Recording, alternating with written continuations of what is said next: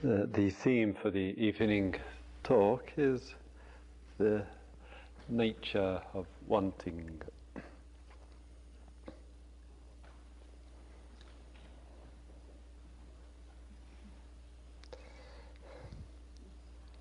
I heard that uh, yesterday evening uh, Sharda, um, in giving her talk, um, spoke about, of course, different aspects of uh, the spiritual life and also uh, referred to a very common thing of the, one of the, the difficulties that people experience in terms of uh, uh public speaking. And rather coincidentally, um, in the uh, morning newspaper today, in the staff uh, dining room. I might, I'm not sure if I've kept the piece of paper. Um, in the staff dining room, there was a small item which said that, that the biggest fear for people is uh, public speaking, and that some people would rather, if they were at a funeral, um, be in the coffin than, than, than actually have to give the eulogy.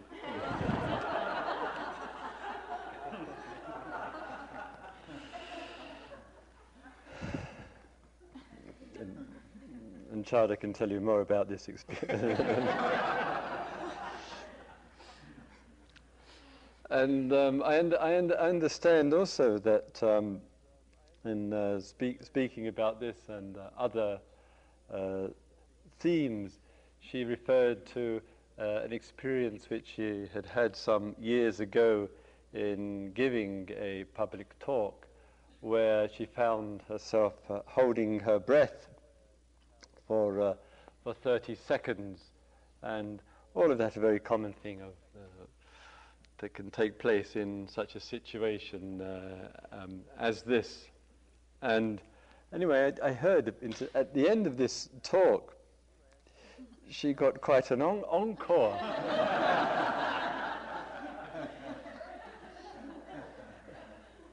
and if I may uh, say, having um, been speaking here and elsewhere for.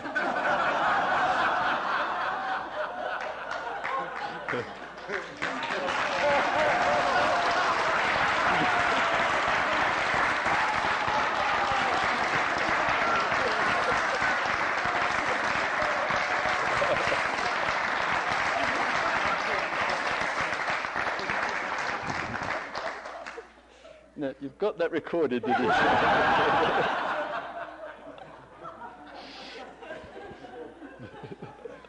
Good.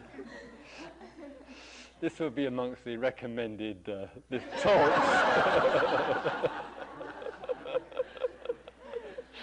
oh, wonderful. well, once I was giving a talk and I, my, my, my breath stopped as well, and I, I passed out. And,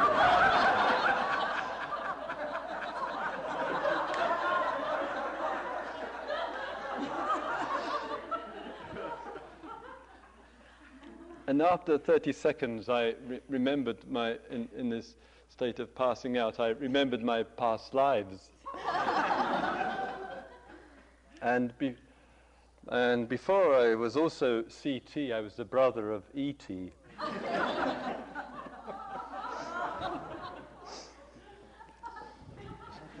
We, we were born in Jurassic Park.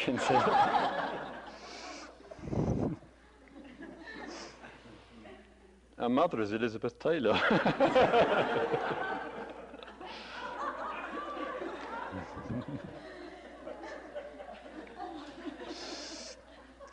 Jurassic Park has now, since time has gone by, has now been renamed the Bay Area. anyway, this is far removed from the wanting mind.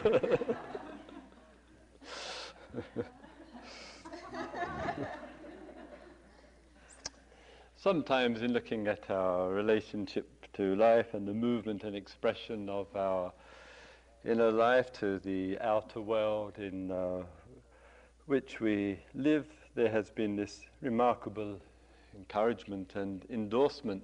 And I think we, uh, our culture, generation, have been particularly targeted in this way to want more, to want more from life, to pursue things in life and to gather them unto oneself or unto oneself and one's loved ones, one's immediate uh, family, if not friends. And this tremendously powerful message goes out to us through countless forms and in very sophisticated ways to us morning, uh, noon, and night.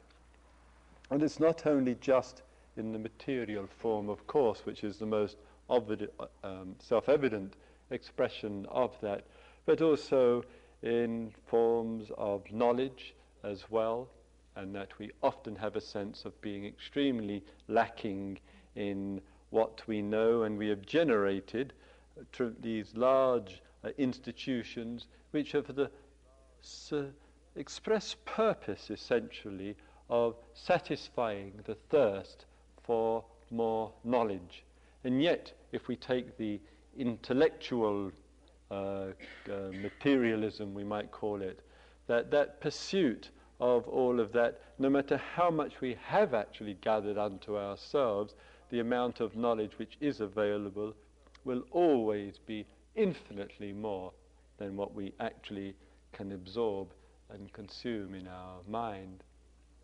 We've also been told to pursue more in, in the fields of wanting, also with regard to our feeling and our emotional life. And a message which goes out to us again and again that who and what we are as people uh, upon this earth, as individuals on this earth, isn't and can't be fulfilling. And so the message, again, through the endless numbers of stories, through the uh, wide range of uh, communications that take place in the entertainment industry and all that goes with it, is a message to us that to reach out, to look for more satisfaction in the emotional world, generally speaking, through others or environments, the tourist industry I'm thinking of here, will somehow bring to us that which we yearn and crave for. So, again, the same kind of message, one also has to say, goes out in the field of uh, religion, in spirituality, of that being affected as sensitive and as rather vulnerable creatures that we are to impressions and to influences, to reach out to pursue more. And sometimes we have embarked on particular journeys in our life, decisions we might call them, which in a way has as its express purpose a way of trying to fill inside of ourselves something which is missing, which feels to be lacking in some way or other, and we imagine, imagine through one or more vehicles that whole, that which is missing, can be fulfilled and can be made complete.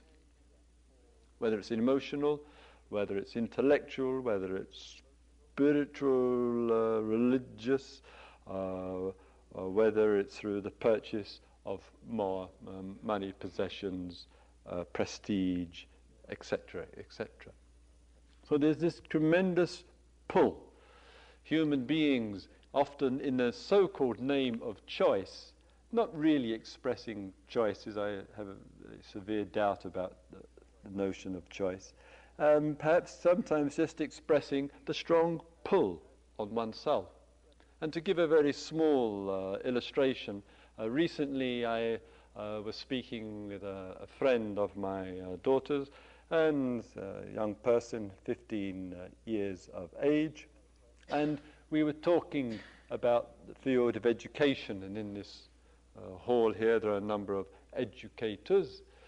And in this, she said to me that she has made the um, uh, decision that it's her choice to gain as many grades as possible. It's the only way to get on uh, in life, and that if one is going to earn a good salary and uh, really make something of one's life, one has to have uh, good grades, good qualifications, go to the best school in order for that to take place. A very normal kind of view that many teenagers, adults will uh, share. And as a result of that uh, uh, view and uh, decisions, the person had um, decided not to do other things in life. One aspect of this, I don't want to go too much on this, but one aspect of this is I do feel that this inordinate degree of pressure upon mind, in this case young minds, is um, utterly uh, unsatisfactory. I do think the play of life uh, is being deprived from many, many young children and adults in the view that is being rammed down them into their heart and soul day in and day out about qualifications, grades, and getting on in the world. And one of the things that one is noticing with that, I'm just speaking in a very general way here for um, a moment or two.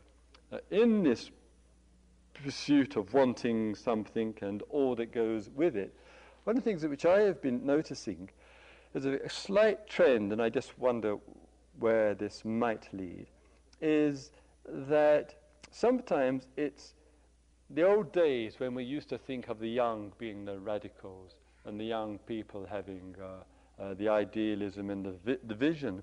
I think there's a subtle, maybe a, a larger change which is uh, taking place. What I have been, have been noticing, and more and more, that people who, uh, in the latter period of their life, yet still take an active interest in spiritual, social, political, economic affairs, that there's more freedom to think clearly, there's more freedom to look at life in a different way, because that person or persons has, as it were, realized in terms of their own personal status in life, they can't go any further.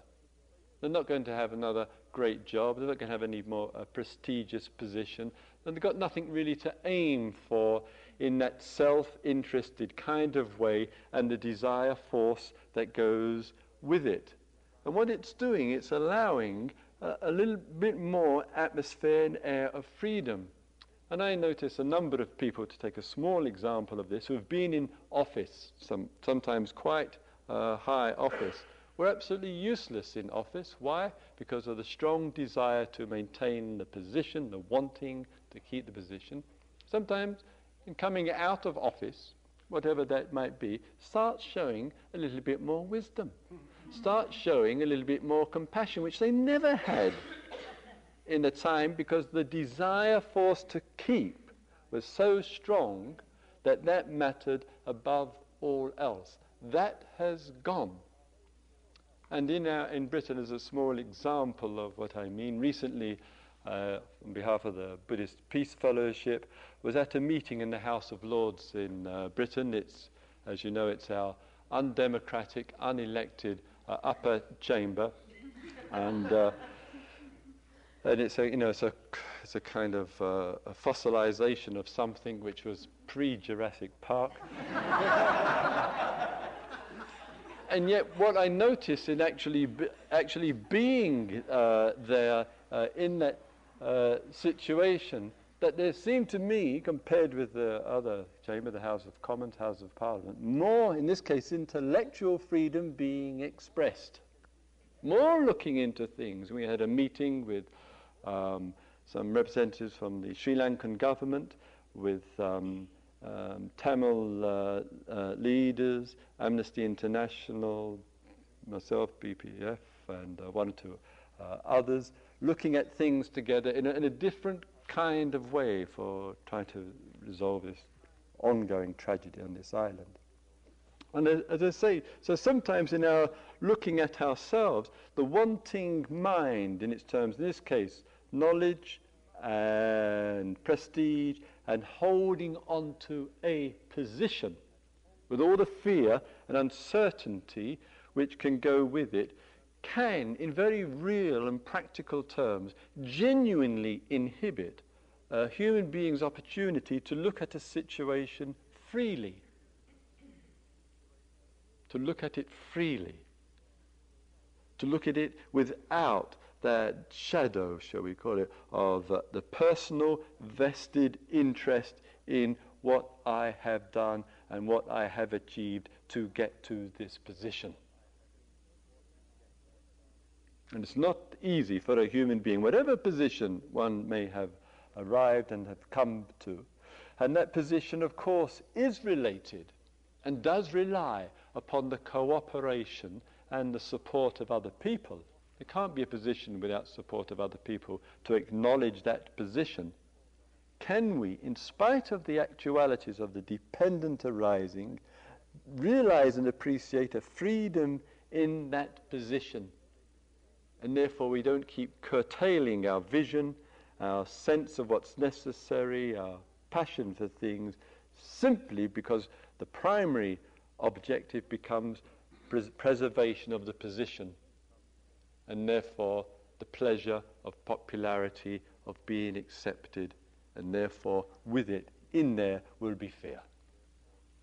Can we have a free life no matter what position we might have achieved in life.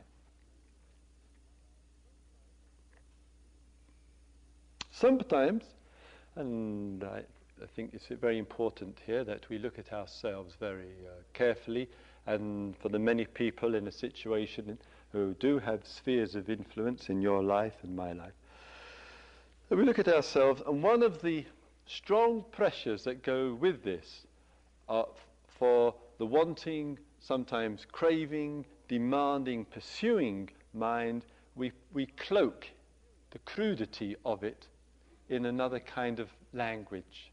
And I do think it's important in our life to look at the way, as a number of plenty of you do here, look at the way we use the language. And one of the ways we, we, we cloak the desire, crudity of pursuing something for oneself is in the language of achievement. And the concept achievement, it sounds so much nicer than blind desire to get what I want from life.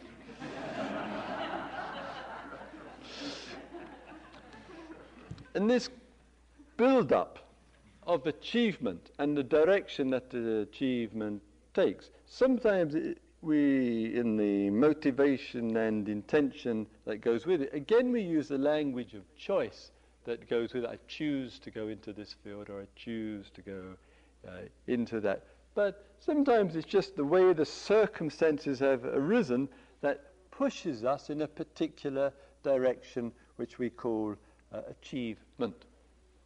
And and sometimes, and we were discussing this a little bit this afternoon in another uh, way, we look at other people. We don't really see other people quite often what we see is what we imagine he or she or they have achieved. And we see it in those terms. And when we look at a person in terms of what they seem to have achieved, we tend to compare with ourselves in some way or other. But what that does is it doesn't take any account, or very little account, for the totality of the situations which allow it to have occurred. We just see the result. So sometimes we are very impressed with certain people who seem or appear to achieve things. And we say, God, what that person has done with his life or with her life.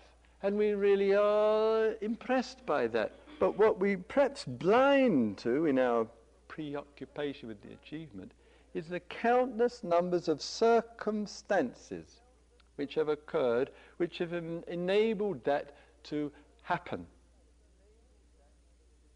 And how many of those circumstances are really due or because of the person?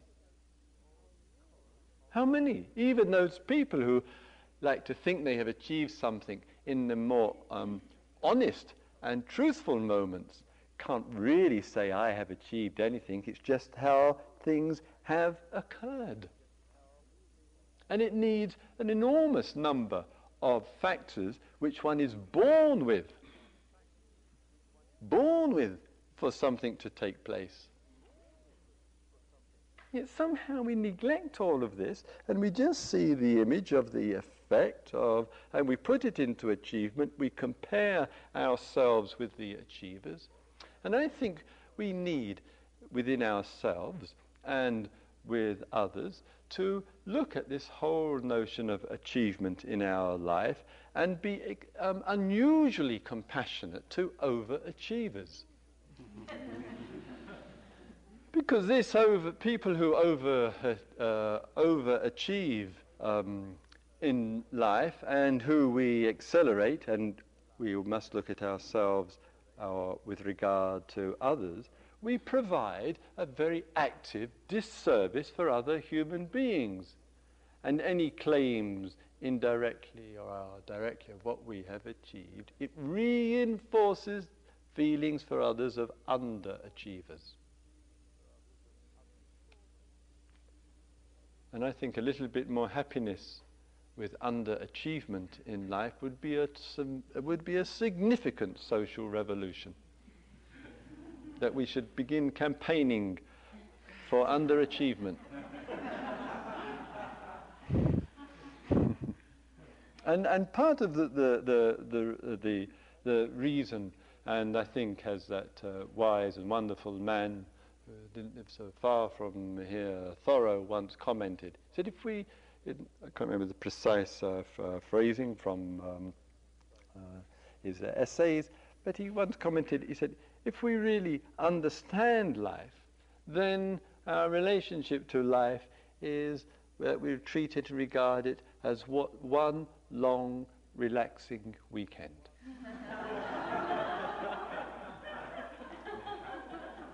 now, how many of you would be bold enough to stand up and say, My life is one long, relaxing weekend? So somewhere or another, in all the pressures and the manipulations and the coordinations and the packaging of our mind to fit in with things, what the teachings have said, I think very, very valuable, that all the, shall we call it the psycho, psychosocial dynamic of all of that, if we're going to pay attention to much of that in, in as careful a way, one of the factors which as it were, part of the glue, only part, but part of the glue which holds it together is the wanting. The wanting is the feature. So the Buddha says there is suffering. Feature of suffering is the wanting uh, mind and cessation. So then one asks, but since this wanting goes on, firstly, there is the implication that if I want something, something is absent, something is missing. If I want something, it's missing. It's not here. And that propels us. And how come that in all the pursuit of the wanting to fill what's missing, remember knowledge, emotional contact, uh, physical uh, experiences, spiritual uh, events, or whatever way, how come that there is the movement of the wanting, something is missing, I actually fill that hole, that something missing, for a period of time, and it's in a period of time, no matter how I describe it, and that which I've put in to fill that which is missing seems to dissolve after a period of time, only to be replaced with a wanting, either in an identical form or in another form, and it comes out again. And I'm caught in the hoop of it. Missing, wanting, getting possibly some satisfaction, filling the hole, feeling better for a while, and missing, and it's starting again. How many times is it that couples, partners, living together, and one partner looks at herself, looks at himself, and says, I'm in a relationship, I'm living with this person, and yet I don't feel this other person is nourishing me, yet I still feel something is missing in my life. And it still goes on, whether one is in, in emotional terms, in or out of a relationship, one thing seems to occur. Where is the end to it? Why is it that the world seems to lack, the world of people and environments and situations seems to lack the capacity to satisfy that hole on any genuine terms for any genuine length of time. How is it? That is the facts of existence.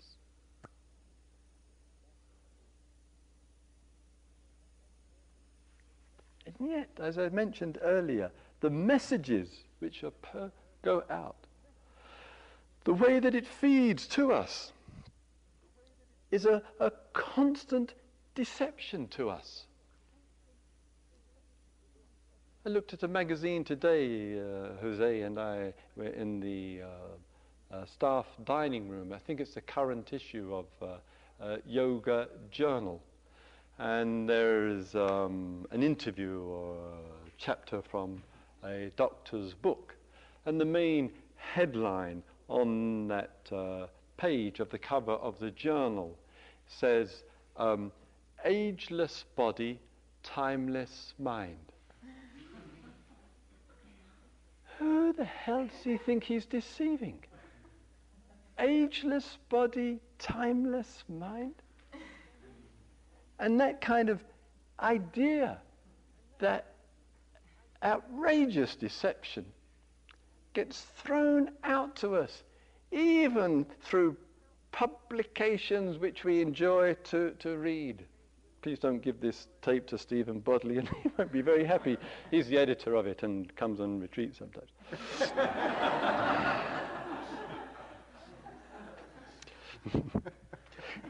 Met, a few years ago, I was talking on a, on a some slight uh, side here. I was speaking on a theme about uh, pursuit, wanting, wanting, wanting, wanting.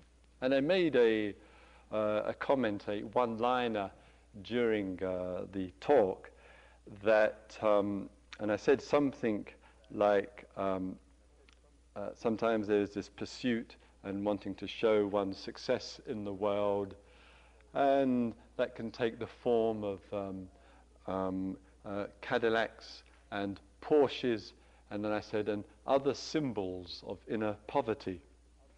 At, at the end of the talk, someone came up to me and said, uh, Christopher, um, there's a Cadillac and a Porsche in the car park. so there are two people on the, re- on the retreat um, with those cars. He said, I think your donations at the end of the retreat just went down by half.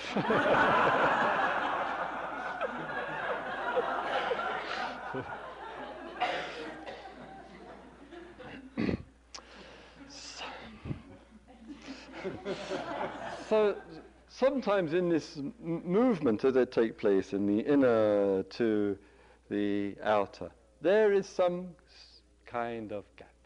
The gap gets manifested and ex- uh, ex- uh, expressed, and we try to fill it. How much of the experiences of the days here, in some way, is some wish or some endeavor to, to do that?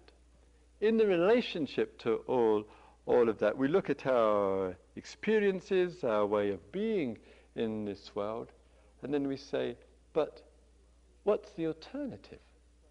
What's the alternative to all of this? You know, you know the teachings say the cessation of wanting, the end of wanting.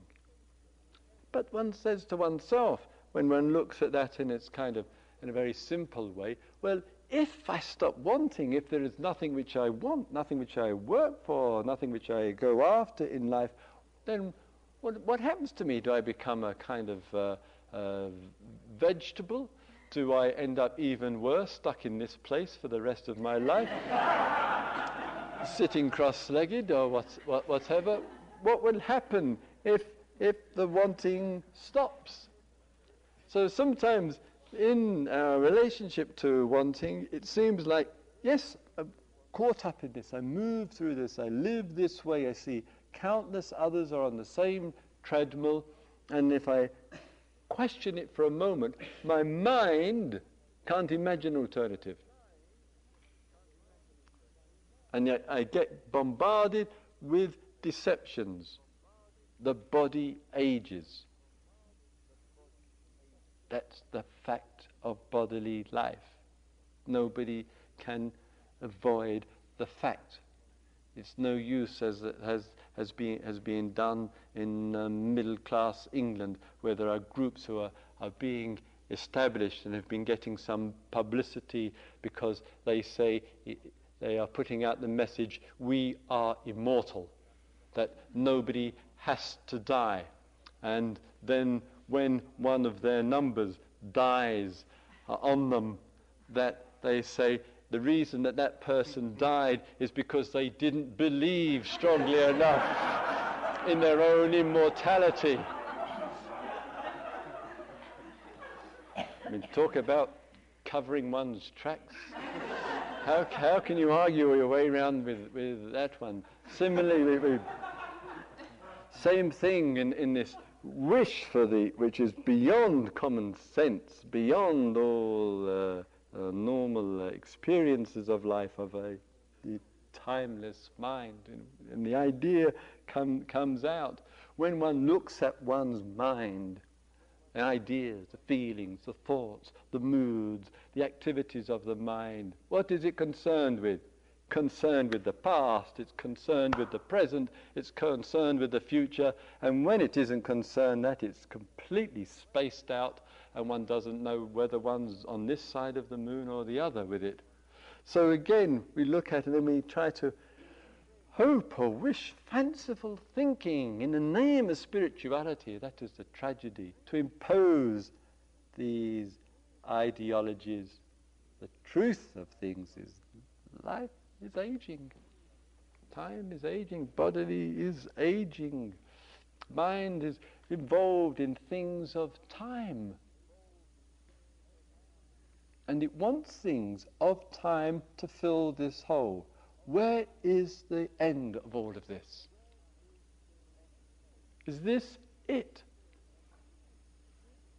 Because if it is it, if that is the bare bones character, the truth, the nature of things, is it any wonder that death is so formidable?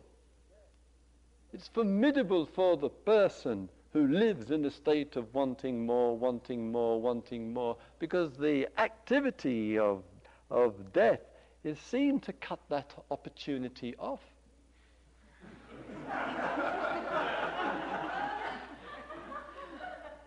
you know, so when we say I don't want to die, in another way we're saying, really, I just want to go on wanting. I just want more, and I don't want anything to disturb that, and death is there, wandering around, tapping various people every day of the week on the shoulder and says, Your turn, out.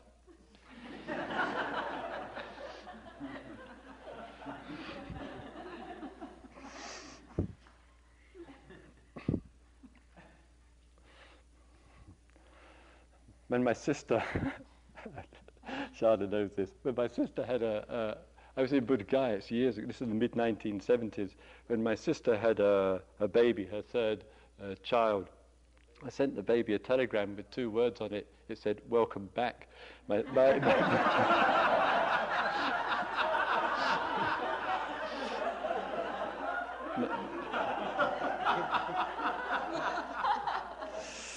my sister didn't appreciate it one bit.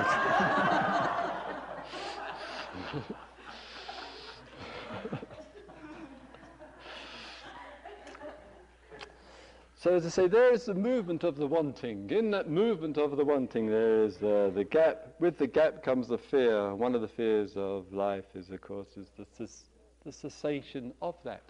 When we look at that movement for wanting, for the wanting which is of more, is that something so bad? Is it something so bad? And sometimes in these kind of circles, we take a a kind of strict, uh, almost a moralistic position about it.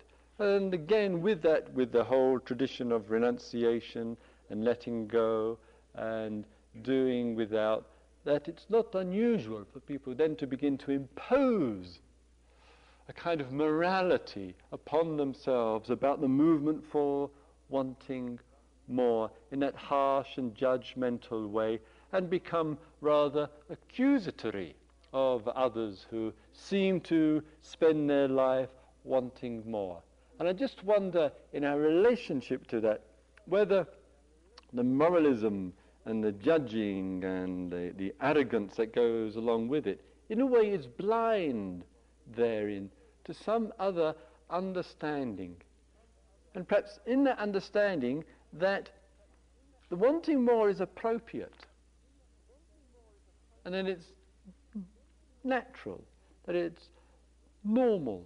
It's no coincidence, is it, that hum- numerous cultures, even those which have been reasonably self supporting for centuries, have seemed to have given up that self supporting culture and have often opted wholeheartedly for a culture like ours which says you can have more, go for it, this is how you do it. And we see this in all parts of what we call the South or the developing nations or the third world, etc., etc. And I say to be watchful of the judging. Is it that the, the wanting for more is easy, it's natural, it's part of life, but it's a misplaced direction? It's not the actuality of the wanting for something more, something big, but it's the way that it's being conceived of. And we have thought of it in exclusively emotional, intellectual, and acquisitive terms.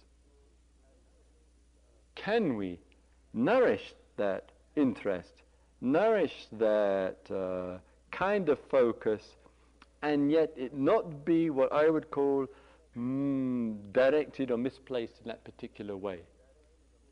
If one is going to go for something more, then I say, let's go for jackpot. Not be satisfied with the tangible, changeable things of life for one reason, among many, one reason, because we cannot take any of it with us. We don't even know if we're going to go anywhere, let alone what we have accumulated.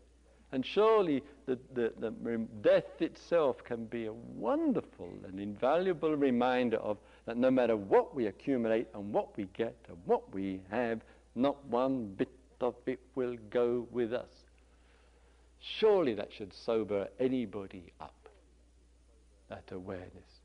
So the tradition has wisely said, contemplate on death, regard it as a friend, regard it as a, supporter for an inquiry into life, and don't sacrifice your interest for that which is truly big, for that which in fact is immense. So immense it embraces death because it's bigger than death.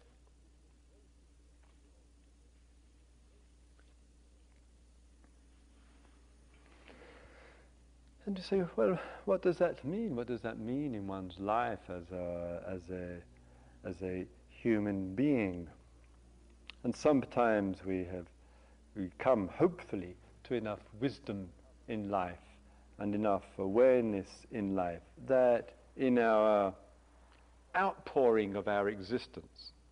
And there's no such thing really as a, a private existence, as, or a private world, or a, a personal life. The whole life is out there and can't be uh, otherwise. It's out there with other people, it's out there in the circumstances, it's out there in the, in the nature.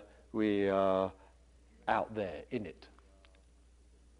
And so when we begin kind of forgetting our ideas and ideologies around a private world and a, a personal existence and just see our life is as much there as the trees and the flowers and the sky and the, and the earth. I think that the, the intimations of all of that then begin to give a sense of something which I can't have, yet is vital. I can't own, yet is a necessity. And sometimes that may just take the very ordinary things of life.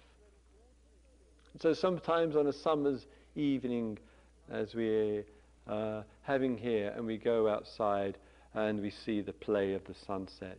We see the trees, the quietude of the nature, the, the extent, the vastness of things. And we know that no amount of wanting in life can give that to us. Yet it says something to us, it communicates itself in a particular kind of way. There are many things in life which, which touch us and we, and we uh, respond in a natural and grateful and appreciative way. You have spoken, a number of you, in the small group situation or in the inquiry times, and you've listened to uh, sometimes the pain, uh, the anguish, or the struggle of others to, to speak, the struggle of some people to come into a room with other people and sit together, even if that person doesn't say anything at all. And just to be present in that situation. And one feels touched by it, touched by the honesty of human beings, touched by the loving support of human beings, touched by the, all the considerations which are, which are going on in that as, as gifts, as genuine acts of caring. And one has looked at oneself in the midst of all of that, and one has said to oneself, I can't own this. I can't control this. I can't make this happen. I can't even keep this. I can't preserve it or anything. It's just it just takes place. And there's an appreciation of something delightful taking place, and no amount of wanting and wanting and wanting can give it to me. And sometimes we have seen with our connections with life that the very act of wanting, the very forcefulness of the drive for what we want, becomes the biggest deterrent.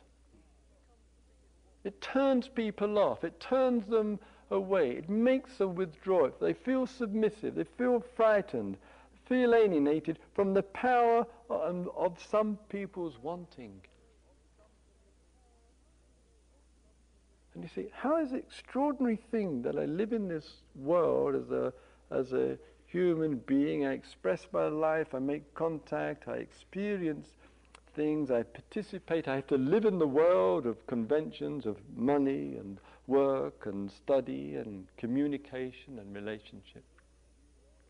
And yet, what is it that all of that can take place in such a way that it's fulfilled already?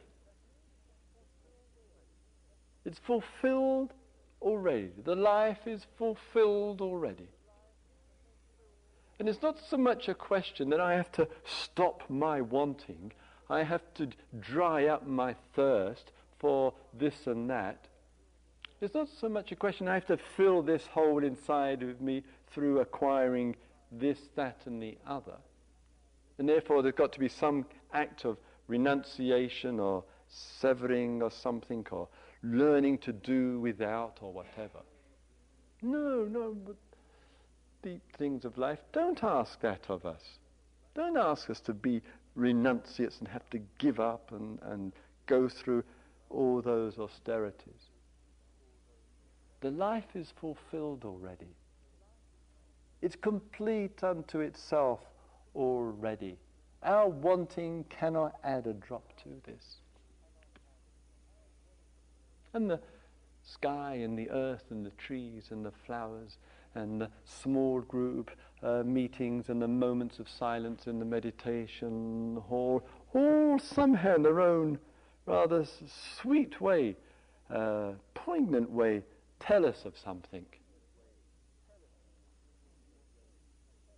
And therefore, the wanting and something missing is a little bit of a contrived social fiction. Things are complete unto themselves. Things emerge in and flower in the nature of things, and we can't add a drop to it, and we can't take a drop away from it. And we just lose believing. essentially we lose believing that there is something missing in my life and therefore I've got to get something to replace it. It just, it, the belief finishes. Because when I sense something about the immensity of what we call here and now, what we call the nature of things.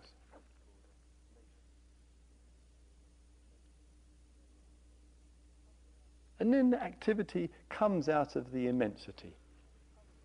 Being with others, participating in the world, comes from that immensity. And one just c- doesn't feel, doesn't think, doesn't imagine, doesn't believe that there is anything missing in my life which I have to compensate for on a short term basis. So the expression is out of the immensity, and that expression is the immensity expressing itself.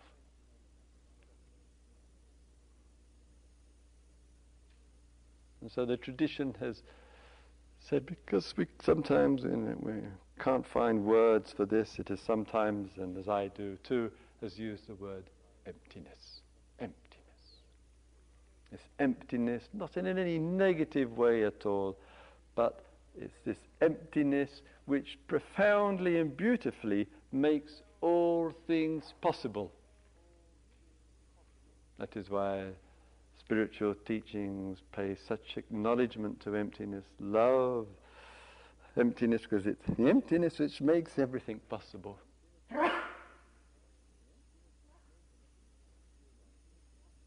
and to realize that, to acknowledge that, to see that, to to understand, understand that and understand it so well that the actions and the way of being in the world of body, speech, and mind come from that emptiness, come from that immensity.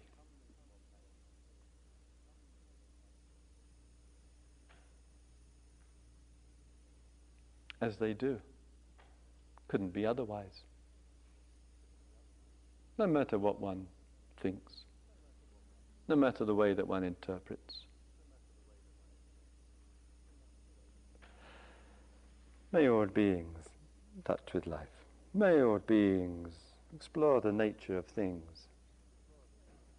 May all beings acknowledge immensity. Have a couple of quiet minutes, please.